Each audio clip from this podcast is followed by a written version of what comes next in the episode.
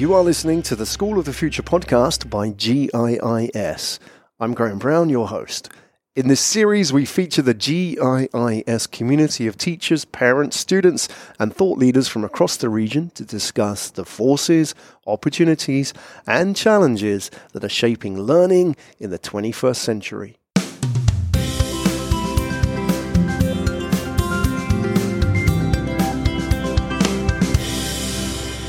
So, this is episode three of the School of the Future podcast by Global Indian International Schools. In this episode, I'm joined by Kaustubh Bodhankar, who is the Deputy CEO of the school here in Singapore. We're going to talk about the future of learning. It's a very deep conversation where we talk about biology, chemistry, physics, not as subjects, but of the disciplines of learning. How do students learn, and what are the different ways that we consume, store, and then use information? We've got to change the way we think about learning. The old ways of teaching no longer are effective, not just in the school, but also in the workplace and society. How do we create a platform where students can explore, be motivated to learn, and then apply those skills to wider society? It's a revealing conversation. It may challenge your assumptions about learning and also reveal to you some new pathways for how we can make learning a better experience for everybody. So sit back and enjoy this conversation.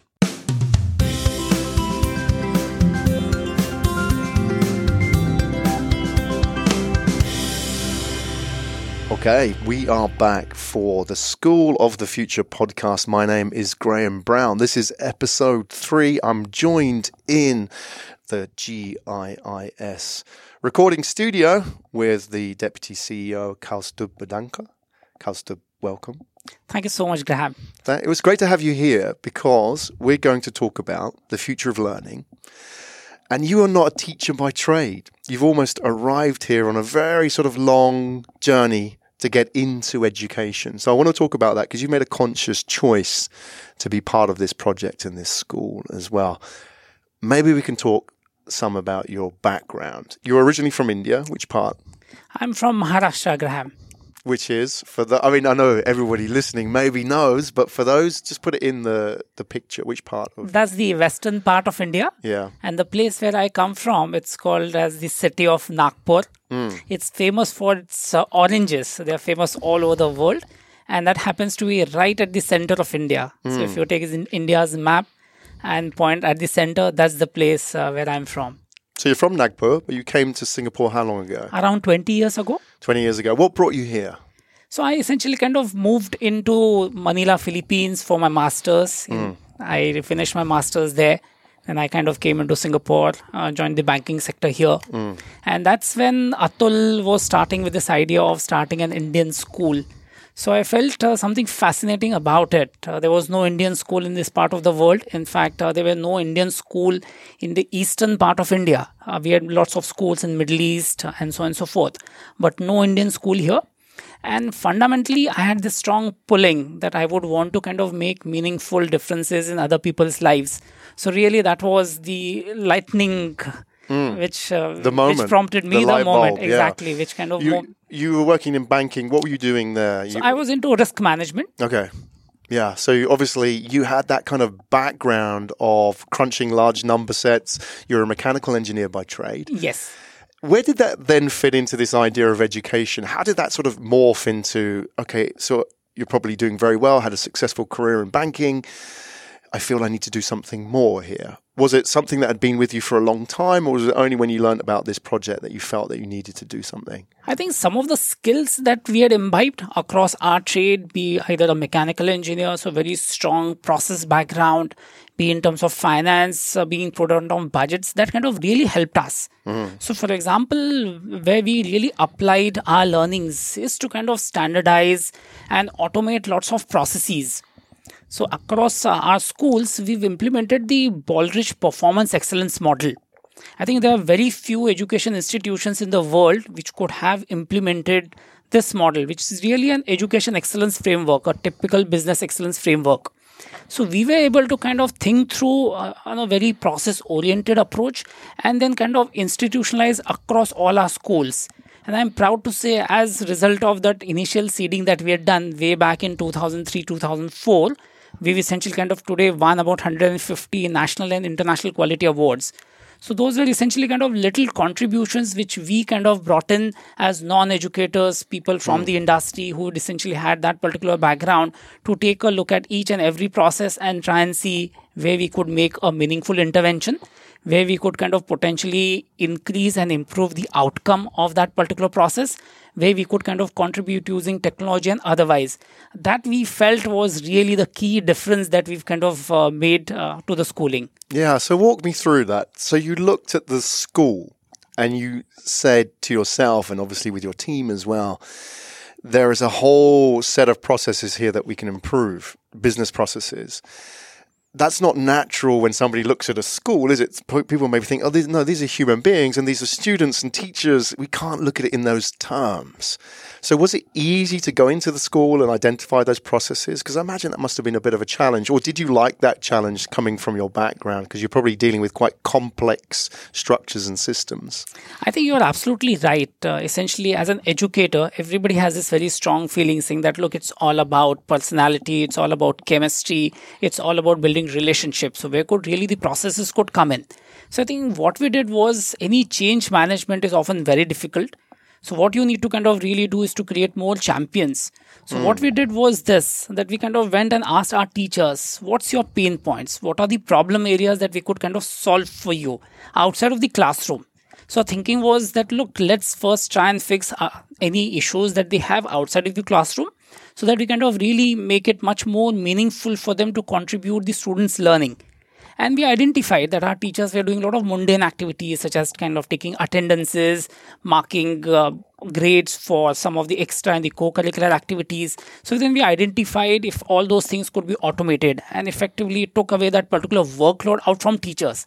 And that kind of really gave them the confidence saying that yes what these guys are talking about uh, there is going to be something interesting for me. I am going to kind of benefit and I think that's how gradually, very slowly, we're able to kind of push the envelope to kind of really share with them because ultimately it has to be a shared vision. Uh, we kind of laid a, a blueprint as to how we would want to kind of achieve and the entire focus which everybody agreed and i think uh, we are very uh, very fortunate to have a great team that everybody agreed that whatever we would want to do at school at the center must be the student. Mm. and it must be it's his learning or her learning right at the center. So any activity that we do is it going to promote her learning? If yes then there yes that is an activity that we would want to kind of undertake. Mm. so i think that's how we essentially kind of really broke through all the processes. So earlier the focus was very much on teaching in terms of how do i teach? Uh, am i an effective teacher? Whereas we brought in a paradigm shift of saying that look it's all about learning it really doesn't matter what you teach. It what matters is what is that the child has really learned. Mm. so that was something which we were able to kind of do very very distinctly and very differently. And that's the reason why global schools has got the academic results uh, that it has kind of got over past several years. Yeah it's almost like you've gone to the teachers and said look if we're about learning what are all those things, those processes, the work, the tasks that get in the way of that happening that don't really contribute high value to the learning process. And let's just clear your desk, you know, effectively of all of that. And we'll take that away. We'll automate what we can, we'll eliminate what we can, and some of it we can maybe delegate, outsource, and so on. And yet just focus on that core learning experience. So, what were some of those tasks that you went in and when you talked to students and even teachers as well, they said, look, this is really slowing me down? I think um, three things that we kind of really did. One was we essentially explored how technology could enable learning for our students and effectively can it make an effective teacher. So we identified uh, if technology can kind of assist us, identified certain technology that we could kind of bring to the classroom to help teachers. That was first uh, activity.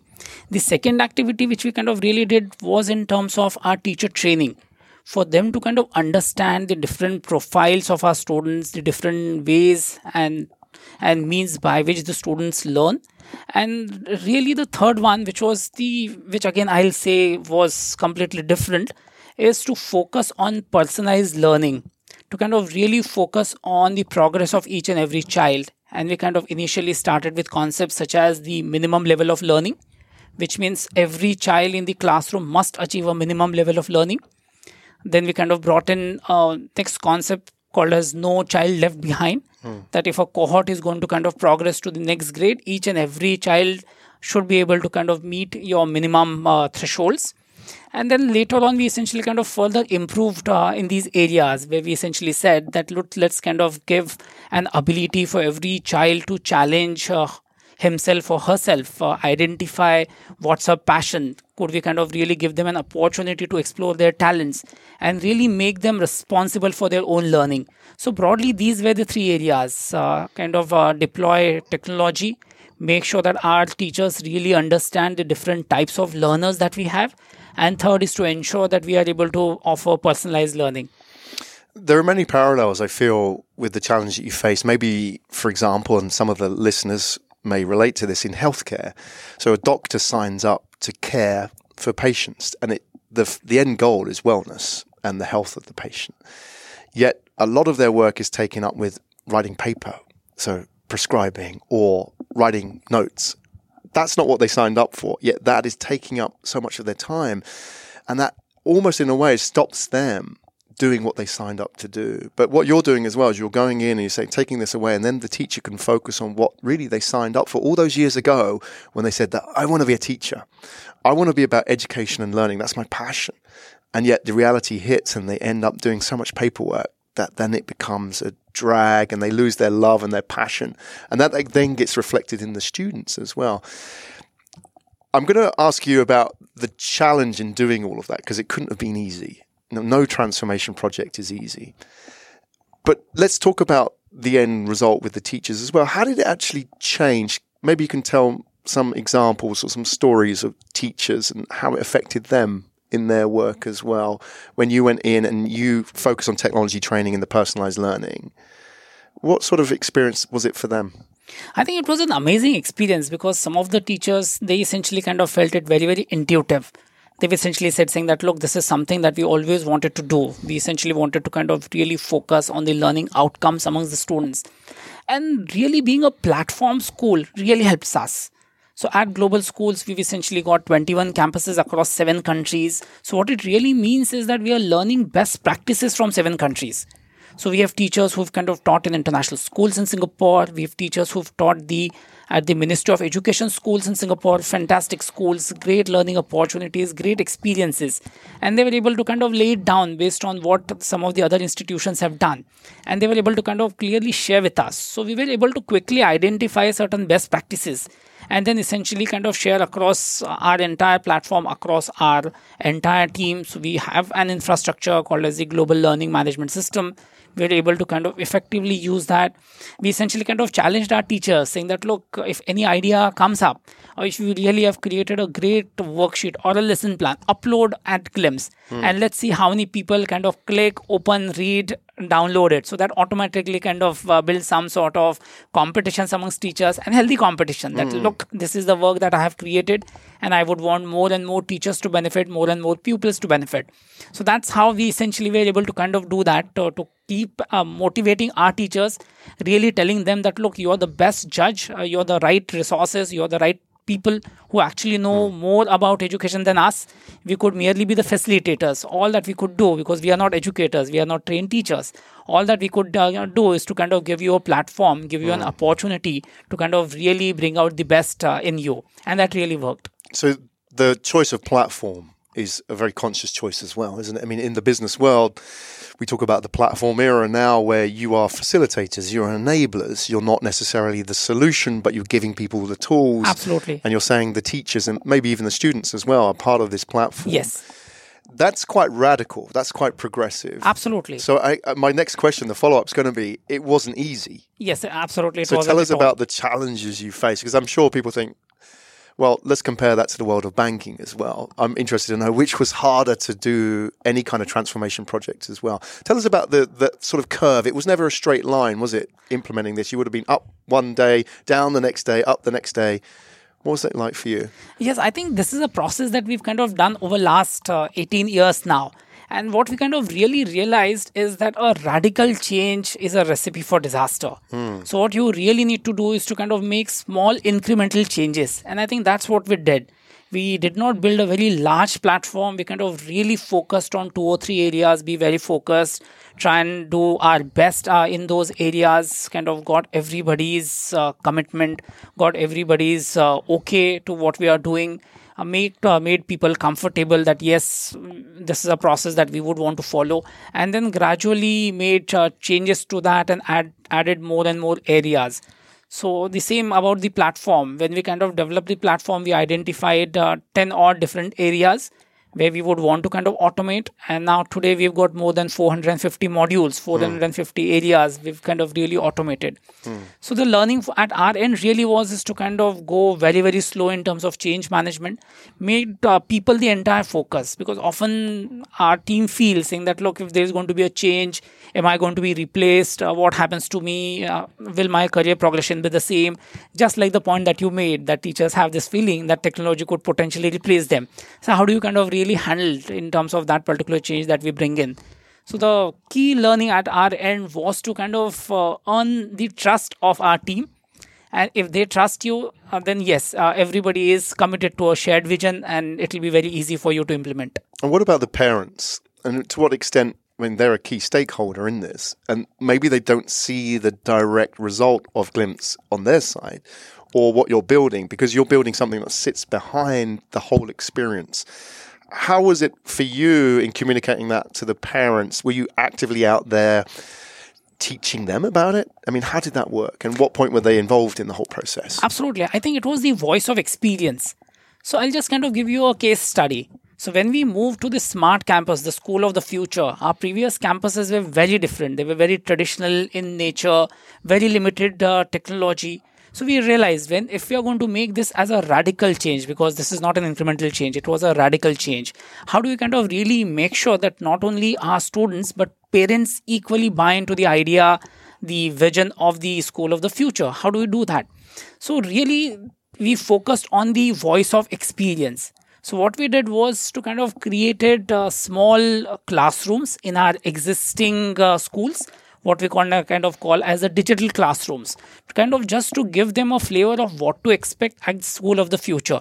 So we invited some of our parents. We showcased to them that look how technology is going to be used to support learning to enable learning how your children are going to use digital devices how they're going to kind of collaborate with each other in a in a very safe secure learning environment uh, we asked them to kind of really experience that so that really helped us quite a lot.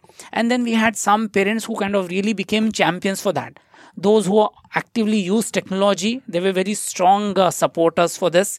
We essentially kind of uh, then walked them through across the entire development plan of the school of the future we kind of did um, tours of the campuses under the construction really explained to them. And a good number of parents and students signed up for this uh, for such school tours and before we opened there was an exhaustive uh, campus tours that we organized for our parents. We kind of did open houses on this campus before even the school started just to kind of tell them that look this these are the different activities we are going to have. We are going to have 40 skills based labs. We are going to kind of use technology in this fashion and so on and so forth. So that really helped uh, us to kind of get the necessary support from the parents and they've been very very supportive mm, mm. I imagine the, the level of sort of technological cap- capabilities in the communities can be high anyway. But I, I also think that in that generation, I mean, the, the children here, the students here, the parents will be in their 40s and above average. And yet their training, their schooling, maybe back in India, would have been very traditional. I imagine their type of learning would have been rote learning from the book. It would have been reading, writing, arithmetic. absolutely That would have been it. And it would be memorizing vast amounts of data and, you know, in exam, just recalling everything. That's how we learned. And it was my generation, and maybe for yourself as well. That's how we all were schooled, right? yes And yet that's what we grew up understanding as education and learning. right So I imagine some people still think that that is how it's done. And I still think that some people probably prefer that way of education. How do you deal with those people? I mean, do those people, are they still around? Do the people still think that I want my children, it's very good school of the future, but I want my children learning arithmetic or learning algebra in the way that I learnt it? do those people still exist? And how do you deal with those people if they do? I think it's a minority because especially in in countries like Singapore, which are very very progressive, uh, people are essentially kind of seeing what's happening in the education sector. And really, technology has kind of uh, completely changed the way that we operate. Now, everybody has a digital device at home. Each and every child knows how to kind of search Google. Uh, they essentially are able to quickly gather whatever information. So, what we kind of lacked, where we essentially used to memorize information, we used to kind of memorize tables, but now uh, the entire information is available. Calculators are allowed in schools, so are the iPads and MacBooks. So, you're able to kind of quickly search for information. I think perhaps what is missing, and which I think parents also realize today, is the ability to process this information, the ability to analyze and synthesize information so that it kind of really becomes knowledge. So, learning is now all about acquiring knowledge and skills, which is very, very different than what uh, we used to be. Uh, we used to kind of really focus, our learning was to kind of uh, crack exams and try and kind of get uh, those scores in the necessary which are required in the competitive exams so our learning very much was focused uh, with a goal in mind that yes at the end hmm. of the day I would want to kind of get these many marks uh, so that I kind of go to the top university. The focus really wasn't on acquiring skills and knowledge. It was only later when we kind of go to universities we realized saying that look uh, there was like good 15 years which were really wasted. Not of course wasted. We kind of also uh, learned quite a lot through our experiences uh, through our relationship that we kind of built at schools. Mm. But really, at that time, the focus was more on teaching and very little on learning. But I think today that entire paradigm shift has changed across industry in the education space. I think all educators today kind of really talk about learning, which is fascinating, which is fantastic. Yeah, and you're seeing that reflected in the workplace as well. I mean, you know, companies like Google, for example, will happily take people without a degree if they have the right skills and mindset. Absolutely. And they're looking, I mean, they understand they can pick whoever they like. They right. have all the, the, they can pick all the cherries from the crop. You know, Absolutely. they can pick all the, the, the key talent. So they're not limited. So they've, they've, consciously gone for people who have the right mindset and skills, not necessarily the you know the the the right degree or you know the right results in their exams. For Absolutely. Example. So they've realised that shift, and now that's filtering into education as well. Sure. People are having to reflect that. So, what have you learned about learning in your journey? I mean, you come from the world of banking and you were a mechanical engineer before that, and you were learned, you trained in a certain way, and now you're in this environment. And maybe your assumptions have been challenged a little bit as well. And hopefully, you've learned in the, the process. What have you learned about how people learn, especially you know this generation? Absolutely. I think that's that's really my favorite topic. And I kind of really describe the learning of the physics, the chemistry, and the biology of learning. Maybe let's kind of first start with the biology. See, what is learning? Learning is really acquiring information, it is the absorption of information.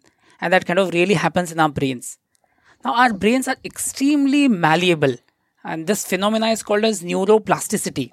So, what it really means is that not only the neuroplasticity is dependent on the genes because ultimately is the genetic genetic structure the brain hmm. but also what kind of experiences that these genes have been exposed to.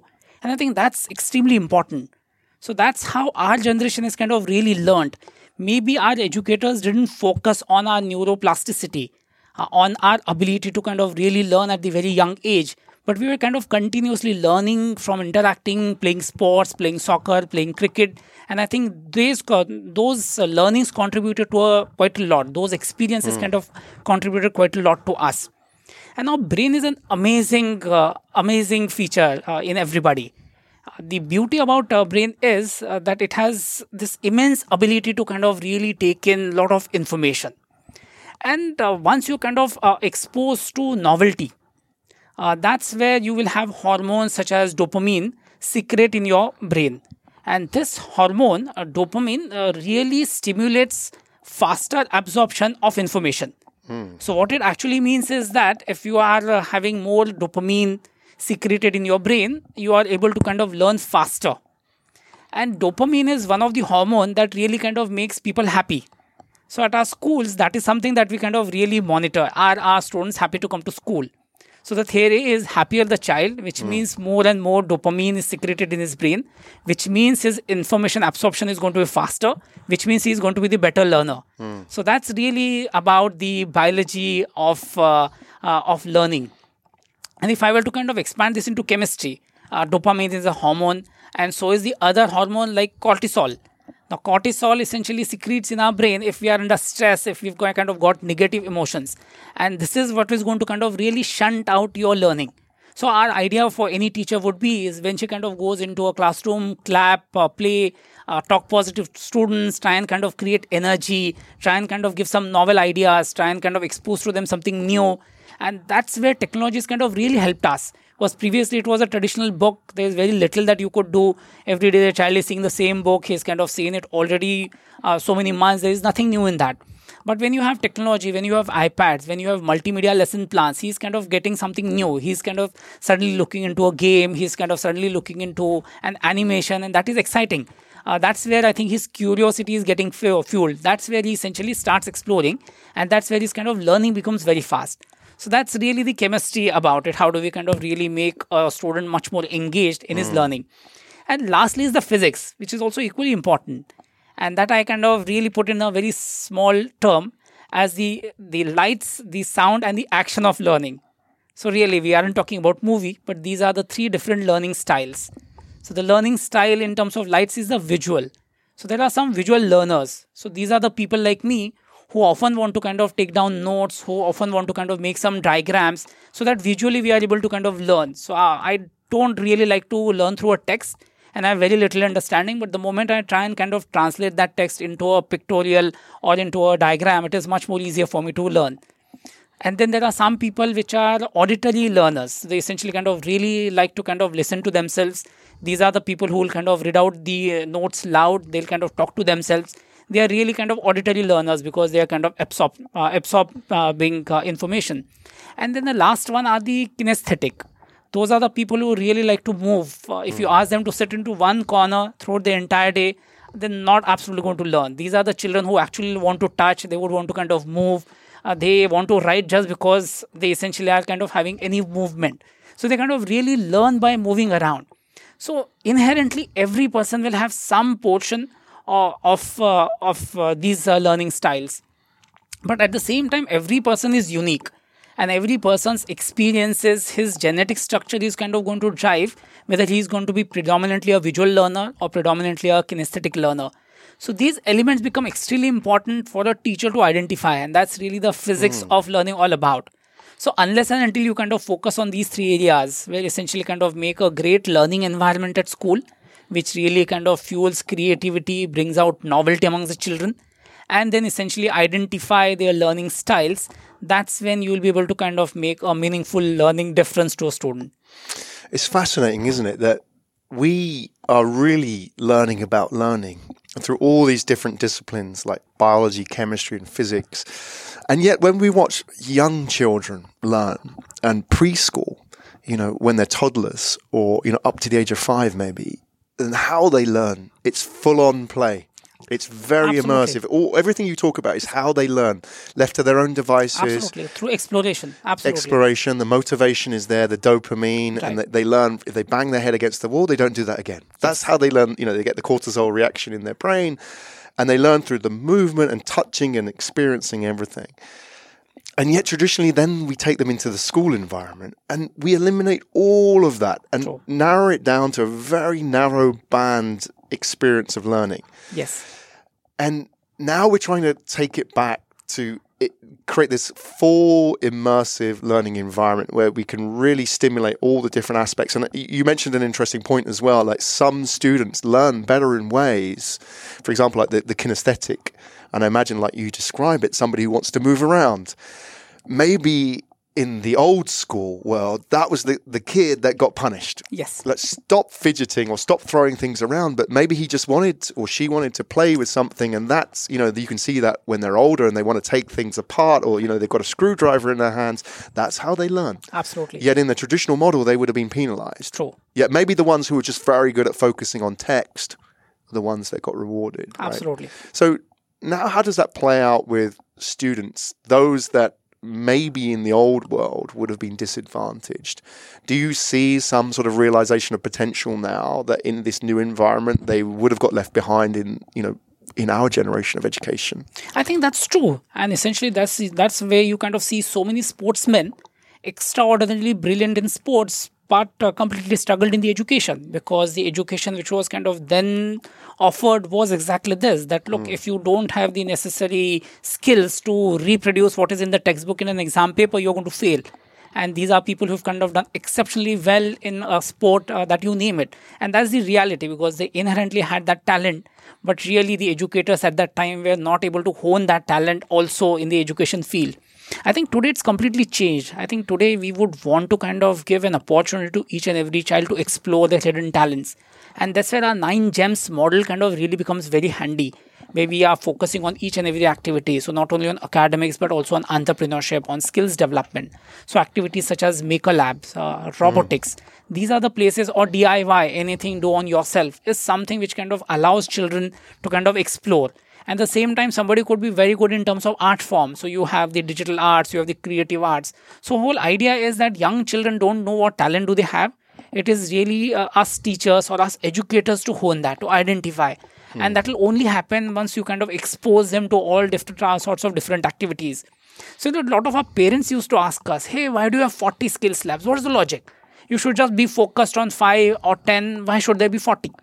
And the point of this is that each and every child is different. I really don't know who's going to be extremely good at digital and creative art, or I don't know who's extremely good who would want to tomorrow become the best radio jockey, or somebody who's going to become a TV news anchor. So unless until we don't know of this passion and mm. unless until we don't give them this opportunity to kind of really see for themselves what drives them, uh, what really makes them happy, that's where as an education we will fail if we don't give them that opportunity. And the reason why we created 40 skills labs or studios was just to expose them. And those who like they essentially kind of take it. Those who don't they kind of go and do a different activity. But so that was the idea. Give me an example. If, if you were a student here Kaustubh one of those skills labs, what would you choose? Which one would have personally appealed to you? Culinary art culinary art Absolutely. as a mechanical engineer? Yes, I, I like to cook. Right. Uh, that's really a passion of me. Uh, yes. And believe me, I, I wasn't knowing ABC of cooking till the time I actually left my home. Right. So that was the first this time that I started cooking. exactly. Right? Absolutely. Yeah. It's the survival skill. So at the age of 22, when I left out, yeah. finished my university, I went to Manila. I'm a vegetarian. Right. So at that time, there were very few vegetarian options. So what do I do? So essentially, I had to kind of really learn. But uh, that art has now kind of really blossomed to yes, it will be the culinary Fantastic. art. Fantastic. It's hard though, isn't it? Can you imagine, like from our generation, the the parents would have said, you know, why are you teaching my son cooking? That would have been a whole cultural conversation to be had there, and yet, you know, all the skills you would have learned from cooking, you know, it is very scientific, really, isn't it? It's all about preparing ingredients as you would in any chemistry lab, right? And you're making, you're, working with a formula, yes. you're experimenting, making mistakes, you're burning something, mm-hmm. spilling something, you're getting burnt as well. All part of the experience as well. Absolutely. And how that sort of contributes to learning in later life, right? But then, you know, you find out only through survival later on. Yes.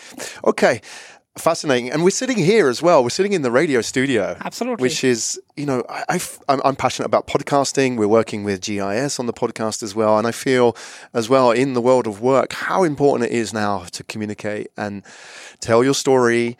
You know, if you go out there with all these qualifications and skills and mindsets and philosophies and ideas, you still have to be able to communicate that to people Absolutely. as well, right? You still have to tell people that this is what it's about. Absolutely. And that is an important skill, isn't it? The, the resume doesn't necessarily speak for itself like it used to. Have you had experience in here before? Have you seen some of the students come here? Because I've seen photos and videos of it, and you know we work with some of the students as well. I mean, your experience of like the students coming in here as a skills lab and learning these skills. Absolutely, this is one of the facility which is booked the most. Oh. it's very difficult to kind of get time out here. Absolutely, so I was so told to that you have to be here dot before ten o'clock. We are going to finish by eleven, and that's it. There are students lined up after that. Right. So absolutely true. In yes. demand. And what, what do you think? I mean, how would you then translate like the culinary lab? How would you translate that into you know the the the hard skill benefit for somebody who then has to go on and get a job or a job or to pursue their passion. How would this work here? How could you say okay if you come in and learn radio station how does that translate to you having a better career? If it's not for example being a radio dj obviously. How does that work for example if you wanted to work at google or you wanted to work in a bank whatever you wanted to do? I think uh, it's all about the choice so what we are kind of really trying to do here is give a choice to students try and explore your talent, try and kind of really explore your passion. And the idea behind this is that uh, even if you were to be a kind of take the example of culinary art, we aren't saying that look, uh, you take culinary art if tomorrow you would want to kind of go and participate in MasterChef competition. I don't think that's the whole intent. Mm. I think the intent is to kind of really make uh, students happy they must kind of look forward to kind of come to school. And these are the benefits which are essentially going to also translate back into the education. Because if my like for example i have two daughters both of them are here. So she is very very happy to kind of come to school because she is then saying is that look i have something else to learn. I, today is my robotics class. Today i'm going to go to yoga. Today i want to kind of go for my dance.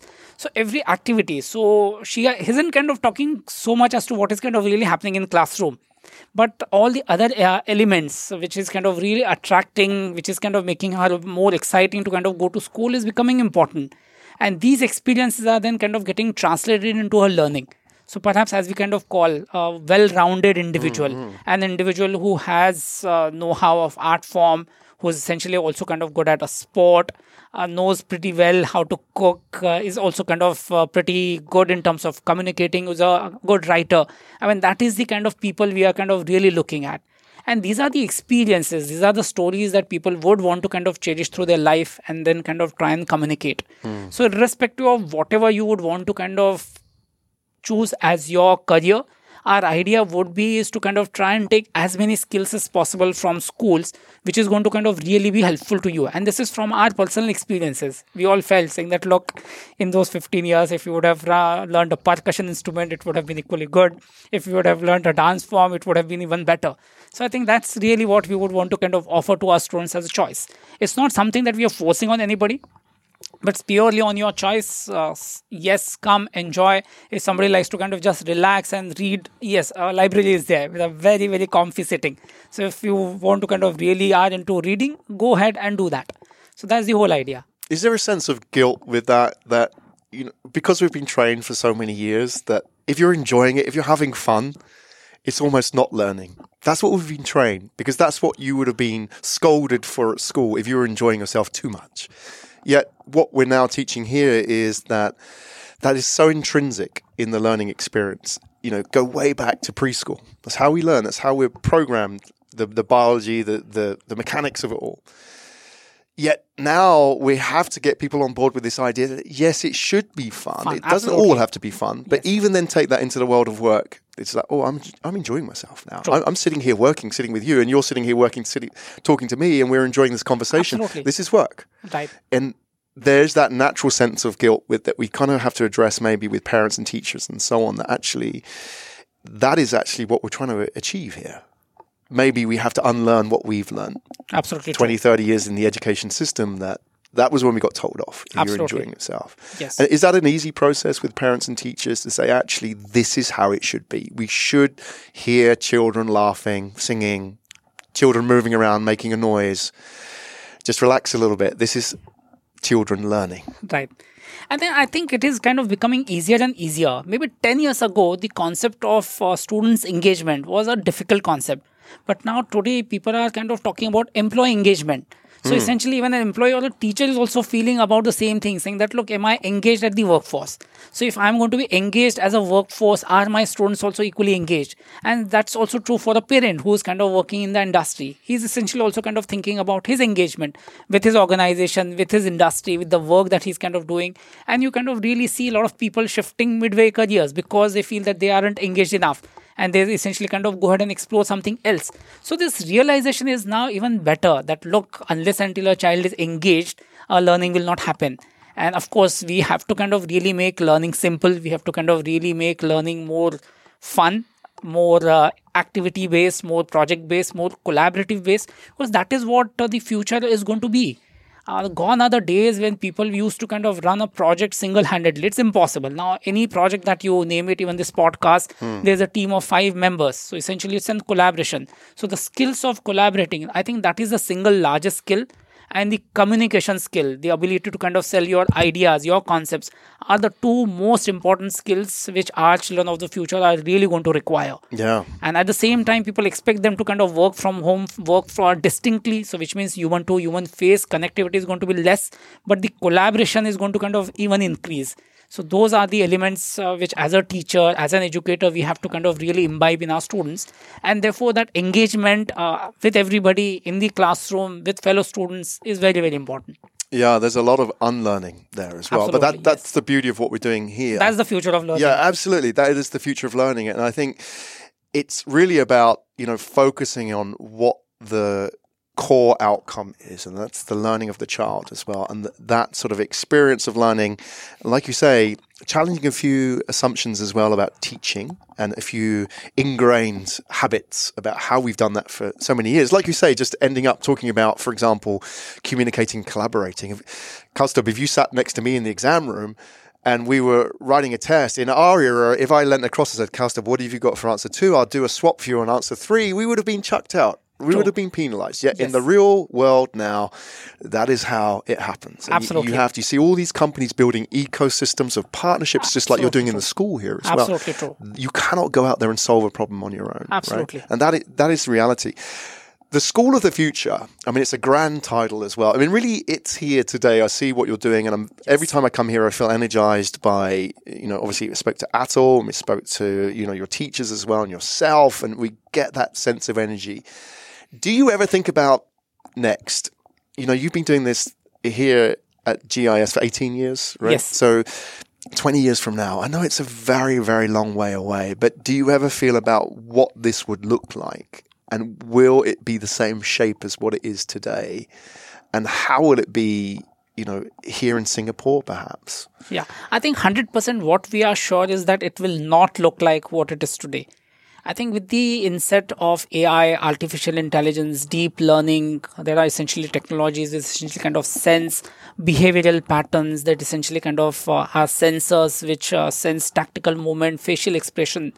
I think all this is essentially going to kind of really triangulate to make uh, learning much more powerful. And not only for schools but also in the industry because people are now really kind of talking about learning and development. And all those uh, nuances uh, all those fundamentals again go back to the physics chemistry and biology of learning. And that's for humans. So whether you are a child or an adult learning will kind of really happen in a in a particular fashion. And that's where we kind of feel completely change but what we also realize is that what is going to be very important uh, as we kind of go and become a future society is really how to kind of behave in a society. What kind of values do you want to kind of really take in? And I think that's where uh, that's where schools will still have a fundamentally um, a value proposition to offer. Because technology is something which will not imbibe values. That is only through your behavior through your interaction with others. And i think universal values such as peace tolerance racial harmony i think these are things which are going to be equally important if not today even more as we kind of see in the future. So that's really where we feel that look uh, schools of the future will kind of further evolve they'll essentially kind of use technology to the hilt uh, much more than what we are kind of currently doing.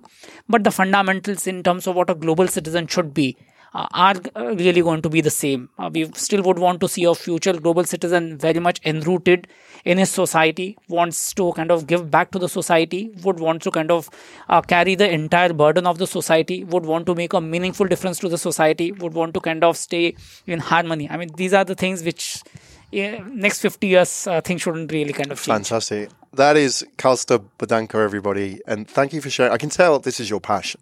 Absolutely and a mechanical engineer by training and then into the world of banking. But this is your calling. And I, I really sense that coming through in the way you talk about this. Um, it's more than a career. You know, I, I think, you know, you talk about people making a difference, but you're making a difference here as well, right? You, you are, you're allowing people to, you know, really achieve, elevate their potential whether it's the teachers or the, the students, through making, you know, giving them a platform to do that as well. And that's no easy task as well. And, you know, the fact that you've come from that world of mechanical engineering and applied that mindset to it, that is the right process, the right way of solving that problem. And you're seeing results here, and it's been inspirational. Absolutely, Graham. In fact, empowerment. I mean, that's really the the mantra that we would want to see. We would want to kind of really empower our leaders. We would want to empower our teachers, and more importantly, we would really want to empower our students to be responsible for their own learning gone are the days where teachers are essentially saying is that look why you haven't done that? Yeah. We would want intuitively even young children even the primary students we would want them to kind of become responsible for their own learning. So they essentially are able to kind of set the expectations because that's what the future is going to be. If you will have to be responsible for your own learning and learning is now going to be lifelong was what we learned in university 20 years ago is now completely changed. The way technology has kind of come up, the way we used to kind of do experimentation, that has changed. So for these young children which are kind of entering school now, uh, what they'll kind of see at their workforce is not imagined today. Mm. Perhaps what we have the jobs, only 30% of that will kind of remain. So 70% of the jobs are not yet invented. We don't know what those kind of jobs are going to be. So what it really means is that that single most skill that I would want to leave with a child is to empower himself or herself for her lifelong learning.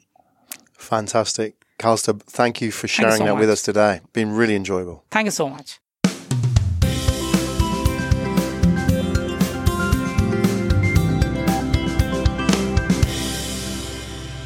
You've been listening to the School of the Future podcast by GIIS. To learn more about GIIS, our community, and our latest thinking, visit us at www.globalindianschool.org or find us on Facebook, Instagram, and Twitter.